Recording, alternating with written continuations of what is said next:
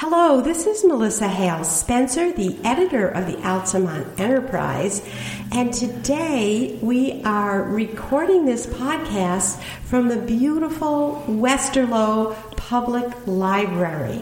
I'm here with Lila Hollister Smith, and she is an artist who does not work with a paintbrush. She works with a needle and fabric.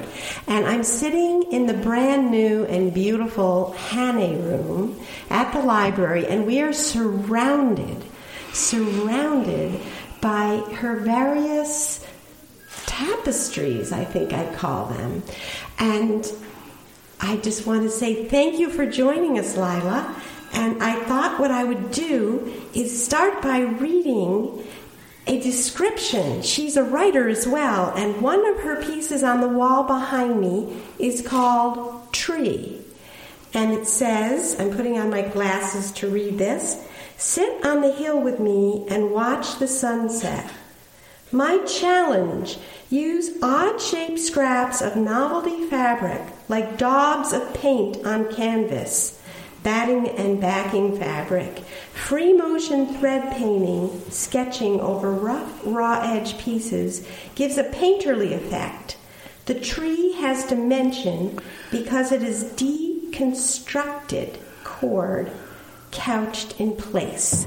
So tell us a little about how you came up with that idea for that artwork. I have several drawers full of fabric that are just scraps from somebody else's sewing and in a lot of cases, uh, from wedding dresses, uh, who knows what, just little bits and pieces left over. And if I have something in the house, fabric wise, I feel like I have to use it. So I was trying to think of some way to use these little bits. And so I just experimented. And what you came up with is really striking. The thing that impressed me when I walked in this room is how different each of these are. I would never have thought they were by the same artist. Do you know how when you look at a Van Gogh, you say, oh, that's Van Gogh? You know, he's got a certain style, but each each one of these is so very different. How do you account for that? Because I'm original and creative. Yeah. and in a lot of cases, I let the materials give me the idea. Like in this case, it yeah. was the little bits of fabric that I had. Um, and then I just start playing. In other instances, I might want to be more controlled and I'll draw a whole design out first and maybe even make patterns of the pieces so that I have more control. But sometimes it's just a play day. Well, I noticed you said you did that on the one piece that's on the wall um, behind me, which won a first prize in a competition. So you must be someone who also shows and displays your things.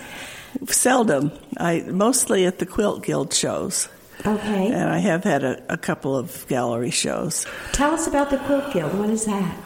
Well, it's uh, quilting united in learning together. Oh, it's an acronym. I see. That that meets in um, Beth uh, Delmar.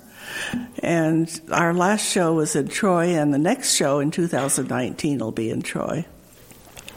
But we've held shows various places around the area. And it's a fairly large guild. We have around 200 members. Oh my goodness. So.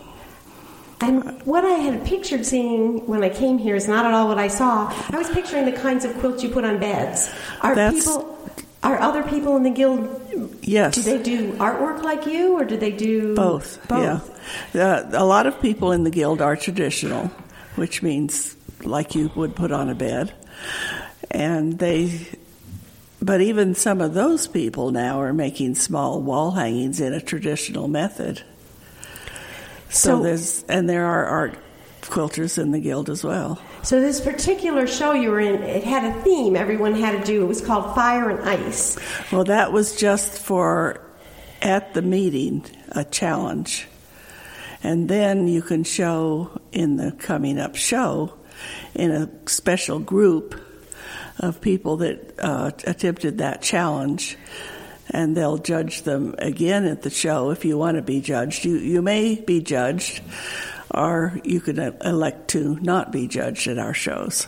And does you must have elected to be judged because you won? well, in this particular instance, it was a, a, competition. And does the judging help you as a quilter? Does it sharpen your skills? Do the judges give you comments? It or? can. Uh, yes, they do at the shows that are held, open shows.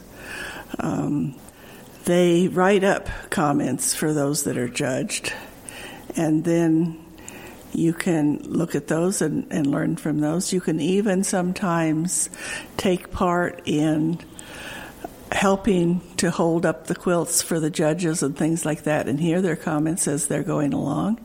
And then there's a scribe that writes down the comments and then gives the, the judge gives us a point, certain number of points for certain categories in the judging and then the person's, and then how, depending on how many points you get, depends on what ribbon you get.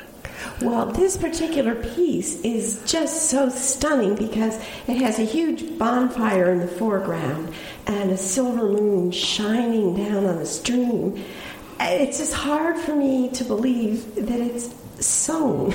I just, um, one of the things that you wrote, because you're a writer too, is you wrote. Um, because many art quilters use commercial printed fabric designed by another artist, the result is a silent collaboration. And I just love that idea. Tell me a little about that thought. Well, I've never heard anyone else say that, but it seems to me like that's exactly what it is because some artist somewhere designed that fabric. So we may use it in a completely different way than would be expected, but it's still a collaboration of a sort. Yeah, and it's nice because it's not just silent, it's kind of anonymous. You're working with another artist's work right. who you will never know. That's true. But there yeah. you are That's right. creating something from it. Well, if we could just kind of back up to walk through your life, I would love to hear where you're from and how you first became acquainted with sewing. Well, I have an interesting story about where where I was born to start with. Okay. If you want to hear that, yes, I do. uh, living in Colorado, my father was working in a mine in Westcliffe. That's up in the mountains, and when it came time for me to be born, he was going to take my mother to his parents, who lived in western Kansas. Uh, but in the meantime, he had an injury to his right leg, and so he was bandaged.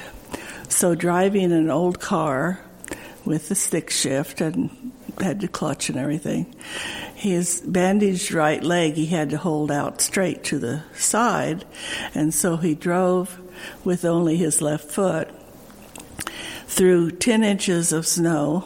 After once he got down from the mountains, then there was 10 inches of snow on the flat prairie, and the only way he could see to drive was to watch for the fence posts on either side of the road and try to stay in the middle. Oh my gosh, and here he was with a very pregnant wife by his side, very. trying to get her to safety. Oh, what a story. Very pregnant because they didn't make it all the way to his parents. oh. we, they had to stop at a motel, but he was able to get a doctor, which was good. Oh my gosh. And gosh. I was born in a motel on the way. Oh, what a wonderful story, an adventurous birth. So yes. did you then have an adventurous life? Um, yes, I think so. You grew up in Colorado then? Uh, yes, in Colorado Springs. And tell us about your life growing up. Well, it, it was very protected life and a happy childhood. Were you the oldest child? I was, and I have uh, two younger sisters and a brother. And I was just recently thinking about how I used to make mud pies and so on. And one time when I was making mud pies playing in the yard, uh, and my siblings were around, I heard my brother yell, and I looked over, and he had a chain hook hooked through his eyelid on our on our trailer that my dad pulled to get the coal for our furnace had chains that I think he probably wrapped around the bumper of the car to give added security to the trailer hitch. Mm-hmm. Though these chains were hanging there with hooks on the end, and somehow when my brother bent over or something, a hook went through his eyelid. So I just went over and unhooked it, took it, took my, took him into my mother to be taken care of, and I, I, I remember that, but I don't remember any trauma or anything. Well, so you were a very practical and competent yeah, girl. Yes, hook in the brother's eye. We'll just remove that. That's right. Gosh, so when did sewing come into your life? Well, I don't. Re- my mother sewed. And in fact, my mother helped her mother sew for the seven siblings on the farm in Kansas. So, what kind of sewing was this? This making, was clothing for the clothes. Yeah. Mm-hmm. And I'm forgive me if I'm being impertinent, but have, did you sew the thing you're wearing? It looks like yes. somebody sewed it. It's yes. very beautiful and unusual. I don't know quite how to describe it. It's uh, a tunic with a large floral. Not a tunic. No, it's a what? jacket. It's a jacket uh, of the style of a Khalat coat, K H A L A T. Okay. Which I understand the merchants used uh, that were in the silk route that to show off their fancy fabrics. And it's a shape that I really like and I've used over and over, but I make my own changes to it because I do design my own clothing oh to my a certain gosh. extent. Well, I'm glad I asked that because the fabric is what makes it stand out. There are two fabrics that you would yes. never see together in a store bought item. Um, how would you, you describe them because you're better well, they're at decorator fabrics. They're heavy cotton. Uh-huh. And the one the, is a light background with large flowers on it, uh, muted flowers. Yeah. Combined with um, blue a with deep some, blue. Uh-huh, with a, a, light flower in Tiny it, small flowers. flowers. It's yes. like two fabrics so, you would never think of right. putting together, and yet it There's works. two scales. You like to mix if you're going to mix fabrics. It's good to mix a scale, the scale of the print. So I have a large scale and a small scale, and and the contrasting colors. It's marvelous. So your mother would sew clothes. Did she also quilt? Uh, no, I don't think so. Not until much later in life. Then she started to do just a little bit. And so, as a child, were you attracted to this, or is this something that came later in life? I think it came as a necessity when I wanted to have clothes to wear to school that were a little different mm-hmm. and inexpensive. Mm-hmm. I learned to sew. So I started with things like gathered and pleated skirts, and then uh, graduated to a dress that I made without a pattern.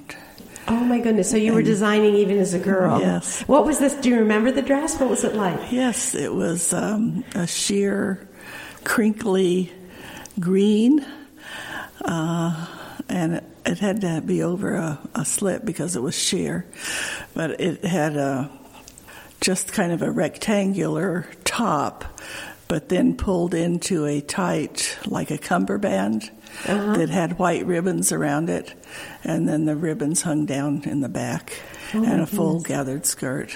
That sounds rather elaborate for designing yourself. well, simple shapes. Yeah. Rectangles, really. And in, and in fact, I've continued to make a lot of clothes from rectangles, but learned a lot of different techniques since then. So, what do you at this stage? What did you sew with? Was it a sewing machine, a particular yes, kind? my mother had a Pfaff sewing machine. Uh, what was it called? Pfaff, F P F F A F, I think, something okay, like that. All right. and um, then, at what point in your life? Just kind of walk us through what happened both with yourself personally, that you ended up in Clarksville or in Westerlo, as well as what happened with your sewing. How did that evolve? Well, before I did much, uh, I went away from sewing for a while first and went to college. And, and took where, where, did you go and what did Colorado State University. And I got a bachelor's of science in bacteriology. And, but I wasn't particularly interested in a career in that, even though I got a fellowship and did go ahead and study toward a master's with virology, that's viruses. But then I had a family by that time, and my husband was in the military. And I finally left college to go join them and take care of the family because it was just too much to do yeah. well, so tell us about your family.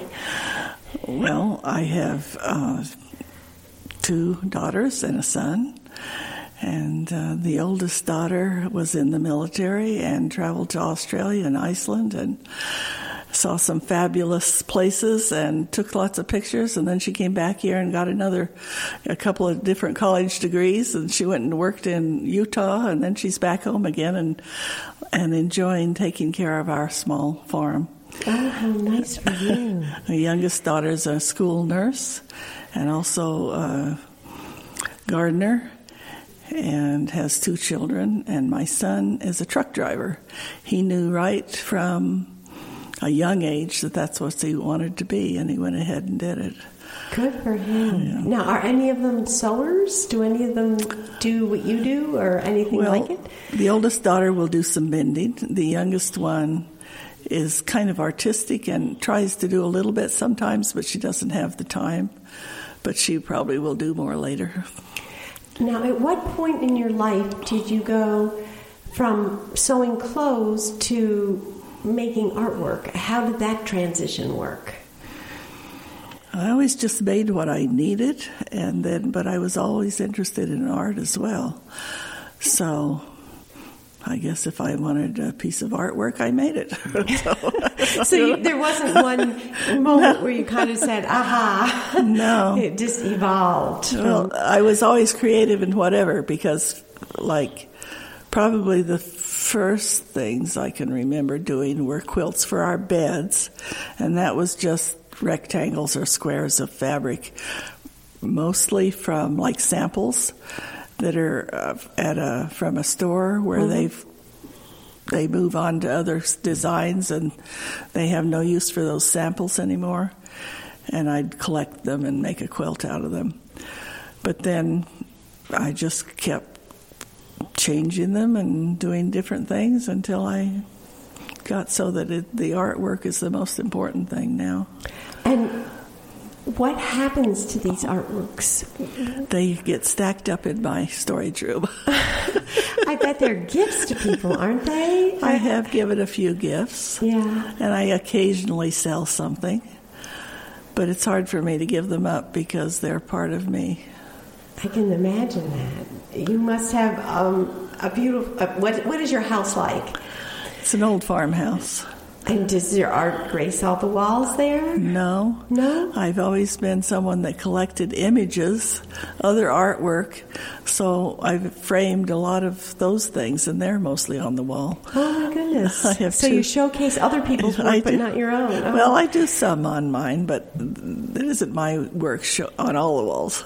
now, is this a working farm that your farmhouse is on? Or? It was a dairy farm at one time. Uh-huh we grow our own food to some extent there now and and make hay.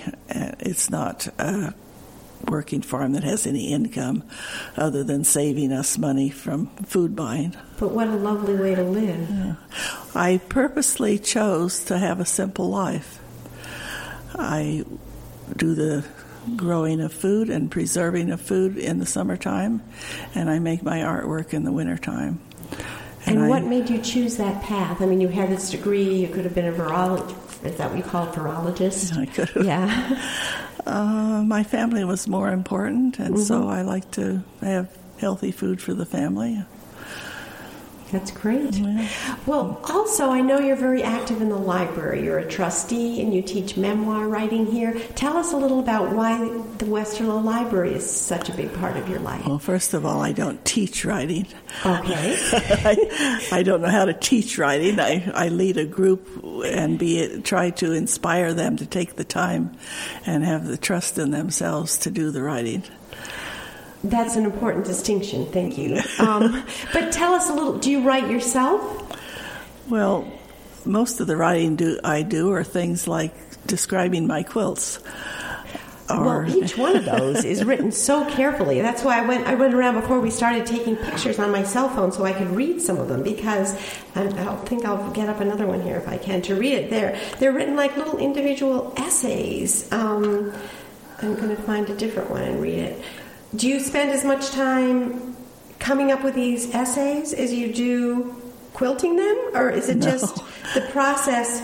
Shoot, I'm not getting my phone to work. well, no, But there's lots and lots and lots of hours in each quilt.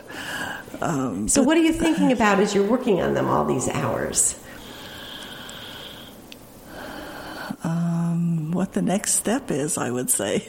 So it's almost it's a kind of meditation. Your mind is focused That's on true. the work at That's true, yes. It's not flying around thinking about grocery lists or things like that. But tell me more about the memoir writing group that you lead and don't teach. Who, who's who's in it? Who who comes and what kind of things do they write about? Well, we do are trying to write our own stories, as memoirs are supposed to be. So, people that are associated with the library, mostly so far. Do they come from all walks of life? Are they Yes, um, are they young or old, men or women or they're all women so far. all women? Isn't that interesting? Well, we started with it's sort of a women's support group the way we started. Uh, Oh, well, tell We me about that. When did that start? well, I, it, that's just what I meant by trying to inspire them and taking the time to do. So I would I would come prepared with a subject to encourage them to get rid of their critic that sits on their shoulder or different things like that and we'd talk about that. And then we don't do much writing in the group. Uh, we mostly discuss and talk about different things that may be bothering them and tell, getting around how to write that down or get on to another way to to get past it so that they can, they can write. Sort of then- overcoming the writer's block. Yeah, And then do you read the things to each other that you've we written? do sometimes, yes. And then they go home, and I try to give them an, uh, like a homework, and they go home and write something. So one person was a nurse, so she's trying to write a, a lot of things about how uh, things that happened to her as a nurse. One person was a teacher, and and uh, has relatives in Italy, and she writes about things in her life. And another one grew up in a family that spent a lot of time with Shakespeare. So she writes mostly in verse. Oh my so it's, it's goodness. interesting. To grow up in a family immersed in Shakespeare, that's really exciting. It is. Yeah. I can't imagine that myself. Yeah. Well, do you find any parallels in the creative process between making these artworks of art and writing things, uh, memoirs or stories about yourself? Are there parallels there in how, Sure, you have to have a place to do it. You have to. sort of like Virginia Woolf, a room was one to own? Where, where do you do it? Where's your place? Well, for my sewing, I have a studio, which is a room that was an attic room. That uh, when I first started using it, I could only stand up right in the middle. And then I had the walls raised, the roof raised, so that it's a real room now. And tell us what's in your studio. Describe it for us. Well, right in the middle is a big cutting table. Mm-hmm. And that's where it's a little higher than an ordinary table so that I can stand up to it and cut the fabric, lay out patterns, or cut with a rotary cutter. And around the edges are shelves for bins of fabric or more tables, a big a table for my sewing machines and other tables where books are stacked and another table where there's an easel and paints. Oh, so you do painting too? Some, but as the last years, it's been mostly fabric. But And the books, are they books about sewing? The books that are stacked a lot of up? them, yes. And you said sewing machines, plural? Yes. Yeah, tell us about your machines. Well, first I used an old white machine for 30 some years and never had it serviced. now there's more modern machines which you're supposed to have serviced every year. Well, I try not to do that. I try to take good care of them so I don't have mm. to do that. But I do have now two Vikings. The one is a fairly simple one, and then I bought a used one that's an embroidery machine, but also will do every other kind of sewing as well. Do you ever sew by hand? Or yes, it, I do, and I embroider by hand. And you seem to mix them on the same I do sometimes or tapestry. Yeah. I do. And so I got you off the track. You were talking about needing a place. Where do you write? Where do you do your writing? Well, there's the in my living room. There's a south-facing window, and I have a round table there that belonged to my Hollister grandparents and I spend a lot of time there in the wintertime. And that's where I do a lot of my genealogy arranging. Uh, I have things from both sides of the family that I go through and rearrange and put in scrapbooks or put in notebooks. And you and write I do, longhand? And I do write you, there. Yes, on a typewriter or yeah. computer longhand. And what? Tell us a little about the genealogy. what do you know going back generations of Hollisters or Smiths? Well, there's a lot of it for my husband's family. I and he's uh, descended from various Scots people. And so I have a lot of that to sort out. And then on my side, the Gates family uh, moved from Vermont and homesteaded in Kansas. And my great grandfather was pretty active in all sorts of things in that state. I have a lot of information from them. And then the Hollister family was also in Kansas, but uh, I have a cousin that did genealogy there, so I have some information from them. But then I have a cousin that did the Gates genealogy, and so I have a lot of information from there. And there's even a Gates reunion every year, which I've only gone to once, but they do have that. And what was that like? Oh, it's it's interesting. I don't know. It's I don't know most of the people too much anymore. We used to when I was a kid. We would travel to Kansas every year or so, and I'd uh, see my cousins and have fun there.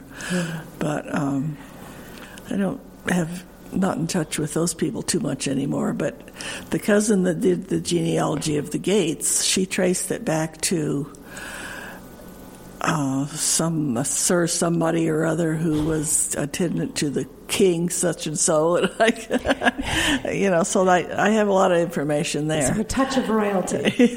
Well just probably a very much of a servant of royalty uh, is probably. Yeah. Well so I got you way off the track. You were talking about and I was just curious to explore your own spaces. You were saying what pe- what a woman needs to have is a, a, space and you were going to list some other things and I got you off the track what were some of the other things you were talking about in order to, you know, produce these memoirs or creative tapestries? Well, you have to give yourself time, and you have to, even if you're not respected, even in your own family, you still have to take that time and just do it somehow. So we discuss the various ways to do that.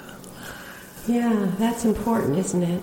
And this idea of not even being respected in your own family, I guess that could make it very hard because you've got to carve that out for yourself. And especially, well, so many people judge you by how much you make, what car you drive. I see, outward signs. Yeah, and I don't subscribe to that. Mm-hmm. I think there's more important things. So you have to fight against that all the time to do an art or of any kind, whether it's writing or visual or performing, whatever. So, what are the important things? You know, if it's not the material things that so often we get caught up in trying to consume, you said they're more important things. What What are the important things to you? Take time, face to face time with your family, especially, and other people and enjoy the free things in life. I love that. This is a good end note. Our time went so fast. Is there anything, any parting thoughts, things that we didn't touch on that you think are really important for people to know? That the library is a valuable resource. I've always enjoyed going to the library where I've learned a lot of things yeah. and had a lot of pleasure. And this one is a gem. a gem. Well, thank you so much, Lila Hollister Smith. Thank you. You're welcome.